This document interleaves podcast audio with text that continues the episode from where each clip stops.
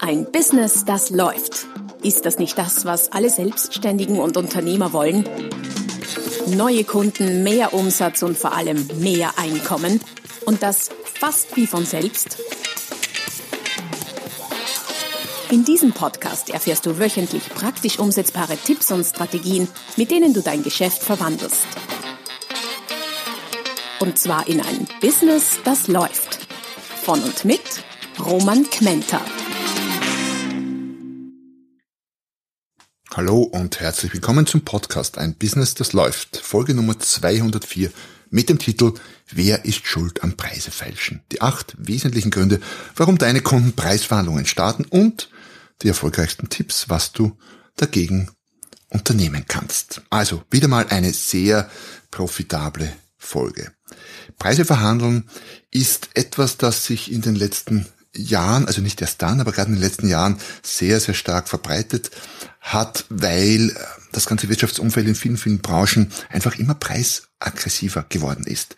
Und hohe Preise und hohe Honorare durchsetzen ist in manchen Bereichen echt schwierig geworden. Es wird mehr oder weniger viel verhandelt und wenn dich das auch betrifft, wenn du auch immer wieder vielleicht sogar täglich mit Kunden in Gespräch über deine Preise bist, dann ist diese Folge sicher eine, die dir sehr, sehr viel Profit, also einen hohen Return on Investment bringt. Mehr dazu auch unter der www.romangmenta.com slash podcast. Dort findest du diese Folge sowie alle bisherigen und eine Menge weiterführender Links zu Beiträgen zu anderen Folgen, zu diversen Downloads also vorbeischauen. www.romangmenta.com slash podcast. Zurück zur Frage des Preiseverhandelns. Eine Frage, die sich vorweg stellt und die auch im Titel drinnen steckt, so gesehen, warum wird denn überhaupt über den Preis verhandelt? Jetzt könnte man meinen, na ja, weil einfach jeder billiger einkaufen will. Ja, ganz so einfach ist nicht. Wenn man sich das genauer anschaut, dann hat das durchaus unterschiedliche Gründe und diese unterschiedlichen Gründe ziehen natürlich auch andere Verhandlungstipps für den Verkäufer oder die Verkäuferin nach sich. Das heißt, wenn du weißt, warum dein Kunde verhandelt, kannst du mit dem auch besser umgehen. Und das ist quasi das Ziel der heutigen Folge. Das heißt, egal aus welchem Grund dein Kunde Preisverhandlungen startet oder für Preise feilschen will sogar, hast du die richtigen Hebel, die richtigen Mechanismen, die richtigen Strategien, um damit umzugehen. Manche der Gründe sind von uns als Verkäufern verschuldet und andere wiederum haben ganz andere Ursachen, die beim Kunden liegen oder auch im Umfeld. Das werden wir uns jetzt Grund für Grund genauer anschauen. Grund Nummer eins, warum Menschen, deine Kunden vielleicht Preise verhandeln wollen, ist, dein Kunde hat einfach nur Spaß daran. Es gibt Menschen, die machen das einfach aus Jux und Tollerei, Preise zu verhandeln. Ganz egal, worum es geht, auch im privaten Bereich, da wird verhandelt, selbst wenn man Wurstbrötchen kauft, schlägt man dem der Fleisch, wie heißt das schon, der Fleischereifachverkäuferin oder dem Fleischereifachverkäufer vor, doch einen Mengenrabatt zu geben. Vielleicht mit der Frage, was ist, wenn ich drei nehme, kriege ich dann eins gratis. Natürlich nicht ganz ernst gemeint, aber so ein bisschen ernst steckt schon dahinter. Also es ist einfach Sport oder Spiel mit den Lieferanten, hier Preise zu verhandeln. Manche tun das wirklich, wirklich gerne. Was immer das bedeutet für die Psyche dieser Menschen, das weiß ich nicht genau, aber es gibt sie. Was kannst du als Verkäufer, als Verkäuferin tun? Naja, wenn dein Kunde als Spaß und Spiel und Sport sieht, dann siehst doch genauso. Steig in das Spiel, Preise verhandeln mit ein. Nimm es nicht allzu ernst.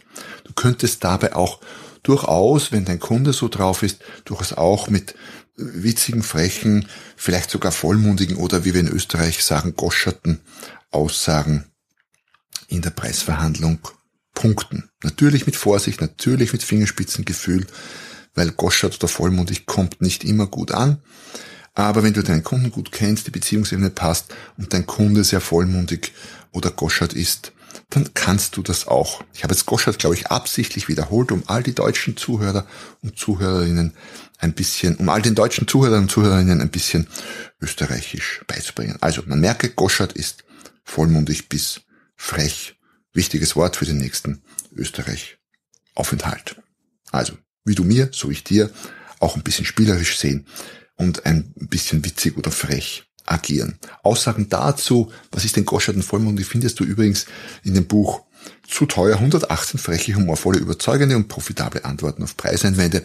Da findest du durchaus auch eine Menge frecher darin. Falls du es noch nicht kennst, da ist auch ein, ein Blogartikel verlinkt, wo du auch einige dieser schon drauf hast. Das war Grund Nummer eins. Der Kunde hat Spaß daran. Grund Nummer zwei lautet, die Branche ist versaut. Ja, es gibt Branchen, die sind, wie ich sie bezeichne, versaut. Da ist das Preisverhandeln, die sogenannte Rabatitis oder das Rabatte geben, sowas von normal, dass man sich gar nicht vorstellen kann, dort etwas zu kaufen, ohne dass nach einem Rabatt gefragt wird oder dass über den Preis verhandelt wird. Ein paar Beispiele dazu. Autokauf. Ich glaube, es wird kaum ein Auto verkauft, außer vielleicht in den ganz High-End-Bereichen, äh, ich weiß nicht, Lamborghini und Co., wo man vielleicht Jahre drauf warten muss, um überhaupt eins zugeteilt zu bekommen, da vielleicht, aber sonst herrscht im Auto, Autohandel die Preisverhandlung natürlich vor. Und das, obwohl unter uns gesagt äh, beim Neuwagengeschäft nicht wahnsinnig viel verdient ist, verdient wird. Ist nicht so, dass da wahnsinnig viel drin ist. Aber trotzdem, das ist so, hat Tradition, man muss beim Autokauf Preis verhandeln, beim Neuwagen wie beim Gebrauchtwagen. Andere Branchen, wo das auch Usus ist, bei Küchen. Bei Küchen, äh, ich behaupte mal, wer eine Küche unter mit, mit weniger, so habe ich zumindest den Eindruck, mit weniger als 50 Rabatt, äh, 50 Prozent Rabatt kauft, macht irgendwas falsch. Also da grassiert auch die Rapatitis, da wird viel verhandelt, bei Möbel vielleicht generell auch, bei Immobilien sehr, sehr stark, witzigerweise, bei Gebrauchtimmobilien quasi immer, bei Neuimmobilien, also wirklich ganz Neubauten, weniger. Ich sage nicht nicht, aber deutlich weniger, da gibt es einen gewissen Unterschied. Auch in vielen B2B-Bereichen wird traditionell Preis verhandelt. Und es gibt auch andere Bereiche, wo das irgendwie nie gemacht wird. Das hat gewissermaßen wirklich Tradition und hat einen gewissen Branchenbezug. Die Frage ist nun, wenn du in so einer Branche bist oder mit so einer Branche konfrontiert bist, was kannst du tun? Antwort ist relativ plausibel und einfach. Wenn du weißt, dass verhandelt wird und wenn du weißt, dass du möglicherweise runtergehen musst aus Gründen der Tradition, dann solltest du zumindest, wenn das schon der Fall ist, darauf achten, dass du, auch wenn du runtergehst mit dem Preis oder mit dem Rabatt drauf, immer noch ausreichend Geld verdienst. Das heißt, kalkulier deinen Rabatt mit ein, sodass die Marge, die überbleibt, immer noch sehr, sehr gut ist. Das ist zwar jetzt nicht der eleganteste Weg, Preisgespräche ist ein bisschen wie türkischer Bazar manchmal, aber wenn es denn sein soll, dann kann man auch am türkischen Bazar erfolgreich verhandeln. Ähm, fällt mir gerade auf, war ich jetzt politisch inkorrekt? Türkischer Bazar, gar nichts dagegen. Ich finde türkische Basare super, habe dort auch schon alles Mögliche gekauft, habe eine eine Uhr da hängen, ich sage nicht welchen Fabrikat, eine Uhr da hängen eingerahmt, meine erste so und so, die ich auf einem türkischen Bazar mal erfeilscht habe, ein Erlebnis in Istanbul, ein Erlebnis, das sich irgendwie ewig eingeprägt hat. Also macht durchaus auch Spaß, äh, vor allem wenn man zu dieser ersten Kategorie, die wir zuerst hatten, äh, gehört. Ja, wie auch immer. Also plan deinen Nachlass mit ein. Es gibt auch Hersteller, die versuchen es mit Fixpreis- oder Nettopreisstrategien in solchen Branchen. Das ist an sich keine schlechte Idee, quasi statt von vorweg, von vornherein zu sagen, egal, wenn auch in unserer Branche viel verhandelt wird, bei uns ist der Preis fix. Keine schlechte Idee, aber oft halt schwer durchsetzbar, weil es eine Branche ist, die so wahnsinnig viel Tradition hat in Rabatten. Also nicht ganz leicht. Ja. Und wenn es dir ganz zu blöd wird und du das gar nicht aushältst, diese ewige Preisfälscherei in der Branche, naja, dann kannst du dich möglicherweise immer noch aus der Branche verabschieden. So viel zu Grund Nummer drei. Die Branche ist versaut. Oh, zwei natürlich. Grund Nummer zwei. Grund Nummer drei, warum Kunden Preise verhandeln, ist ein, äh, ein sehr kann man sagen, grundlegender, ein grundlegender Grund ist ein Pleonasmus, wie auch immer, ein sehr wichtiger Grund, sagen wir mal so. Und zwar, es gibt keine Unterscheidungsmerkmale außer dem Preis. Wahnsinnig verbreitet. In Branchen, wo es um Commodities geht, also um hochgradig austauschbare Güter oder Leistungen, ist das oft der Fall. Strom, ähm, weiß nicht, Benzin, also nicht, dass ich auf der Tankstelle jetzt verhandeln würde, das ist nur ein Beispiel für, für Commodities, was nicht heißt, dass beim Sprit nicht verhandelt wird, aber halt nicht auf Verbraucherebene. Ähm, weiter oben in der, in den Handelsstrukturen ist das sicher sehr wohl der Fall. Also, wenn es keine Unterscheidungen gibt für den Kunden, aus Kundensicht wohlgemerkt, keine Unterscheidungsmerkmale außer dem Preis, dann muss sich der Kunde natürlich auf den Preis fokussieren. Wenn er die Wahl hat zwischen A, B und C und für ihn ist A, B und C aber nicht A, B und C, sondern A, A und ähm, A, was soll der arme Kunde denn tun? Wenn A 100 kostet, das zweite A 110 und das dritte A 90 und er sonst keinen Unterschied sieht, naja, dann muss er eben auf den Preis schauen. Dann wird er entweder, wenn er drei zur Auswahl hat, über den Preis äh, das billigste wählen oder eben auch verhandeln. Das heißt, das sicherste, das beste, das nachhaltigste Mittel aus meiner Sicht, um von diesem ganzen Preis, von dieser ganzen Preisverhandlung wegzukommen, überhaupt wegzukommen, großräumig auszuweichen, ist Unterscheidungsmerkmale für dein Produkt, deine Dienstleistung zu schaffen, an denen sich der Kunde orientieren kann und die mit dem Preis direkt nichts zu tun haben. Was auch immer das sein mag, da gibt's mehrere, viele Dutzende, hunderte Dinge, die man tun kann. Habe ich in anderen Folgen auch schon immer wieder behandelt. Auch dazu findest du Links unter www.romangmenta.com slash podcast. Die Grundregel hier lautet quasi, nutzvoll anders zu sein, statt billiger zu sein. Das ist die Devise, wie du mit dieser Art von Situation umgehen kannst. Also keine kurzfristige Lösung, nicht eine, die du im Preisgespräch in der Verhandlung selber nutzen kannst, aber eine mittel- und langfristige, nach der du das, was du anbietest, deine Produkte, dein Unternehmen ausrichten kannst. Grund Nummer vier, warum Kunden gern Preisverhandlungen oder Preisverhandlungen starten, ist, wenn ihr Kunde daran gemessen wird. Zum Beispiel speziell ähm, professionelle Einkäufer in verschiedenen Branchen, im Industriebereich, im, im Lebensmitteleinzelhandelsbereich und so weiter. Da gibt's viele äh, Menschen, Mitarbeiter, die nichts anderes zu tun haben, als einzukaufen, sind auch oft entsprechend geschult, was Preisverhandlungen oder Verhandlungen generell angeht und da kann es gut sein, dass diese Einkäufer nach den Einsparungen, die sie erzielen, nach, den, nach der Höhe der Rabatte, nach dem, was sie von dir runterverhandeln, beurteilt werden. Das kann sein, dass sie sogar sowas wie einen Bonus kriegen, der an den Einsparungen bemessen wird oder an der Höhe des Rabattes. Ähm, kann aber auch sein, dass sie einfach nur gut dastehen, wenn sie bei dir viel rausholen. Was ist hier in der Situation besonders wichtig? Was sind die Verhandlungstipps? Bereite dich in diesem Fall ganz besonders gut auf das Gespräch vor und beantworte für dich zum Beispiel folgende Fragen. Was ist das Ziel? Was ist dein ideales Ziel für das Gespräch? Und wichtig, was ist dein Limit? Was Preise und Konditionen angeht, dass du auf keinen Fall über- oder unterschreiten willst, darfst, wirst.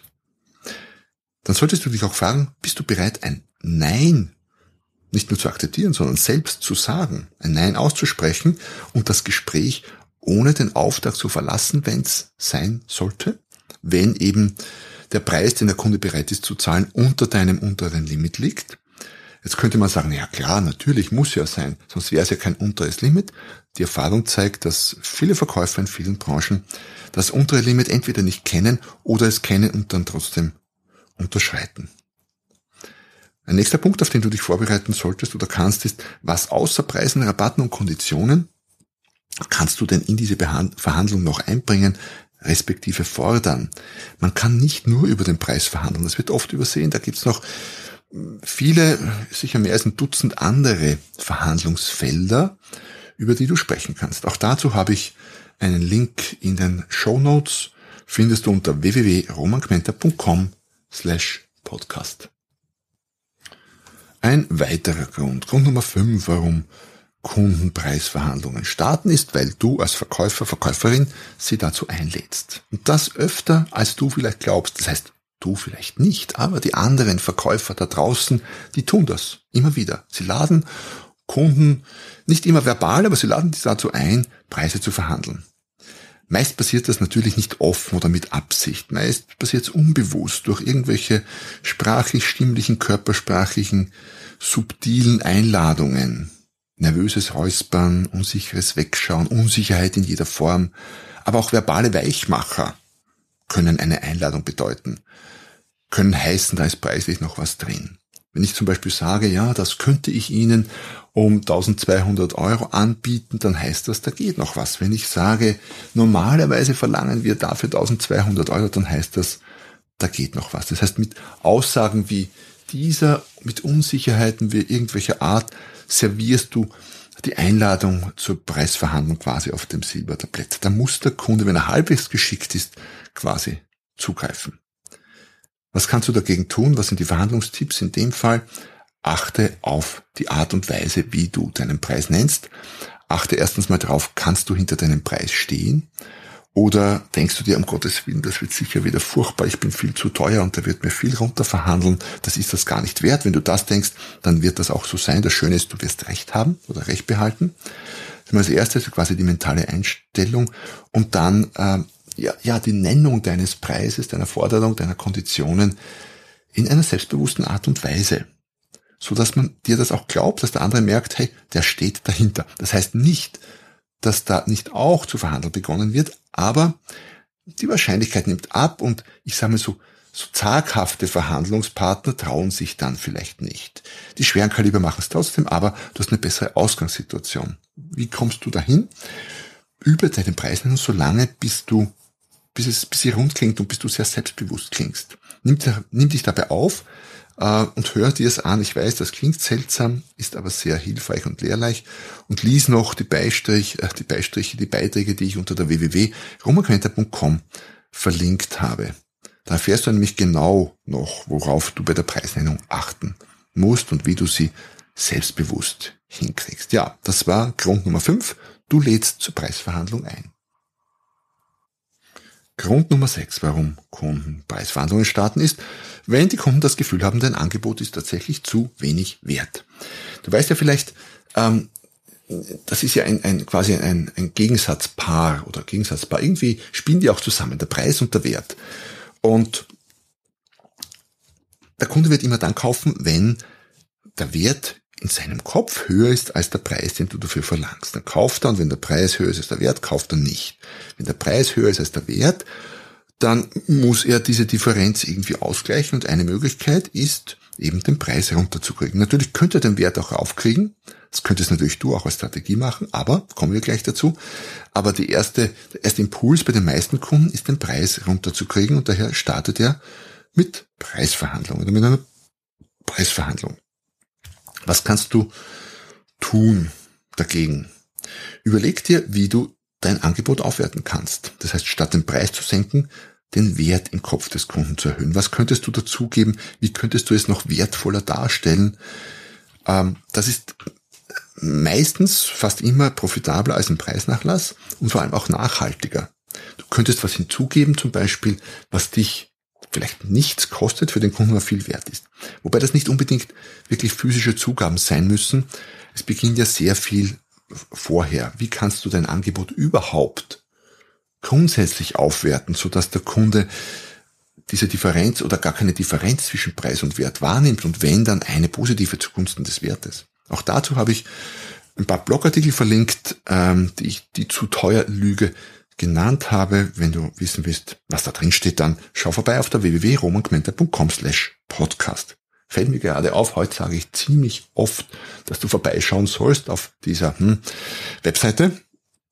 Einfach, weil es zu jedem einzelnen Punkt ziemlich viel weiterführendes Material gibt. Also, sorry, falls ich dich mit diesen Hinweisen nerve. Ähm, es ist, behaupte ich mal, in deinem Interesse. Ja, in meinem auch, wenn du auf meiner Webseite vorbeischaust. So viel dazu. Wie auch immer, Punkt Nummer 6, Grund Nummer 6, wenn dein Angebot zu wenig wert ist im Kopf des Kunden.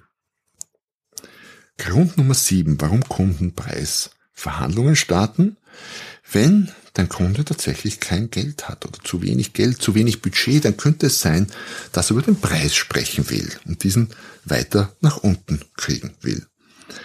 Allerdings muss man das Thema kein Geld relativieren. Wir leben hier, ich sag mal, in Zentraleuropa, auf jeden Fall im deutschsprachigen Raum, in einer wirtschaftlichen Umgebung, wo es kein Geld sehr, sehr selten gibt. Ganz wenig. Oft gar nicht eigentlich. Also sehr viel seltener, als wir glauben. Wir sagen relativ leicht, wir haben kein Geld. Stimmt meistens nicht. Meistens ist das Geld, wird das Geld nur woanders aufgegeben, ausgegeben oder es wird bei Unternehmen in anderen Budgets geparkt.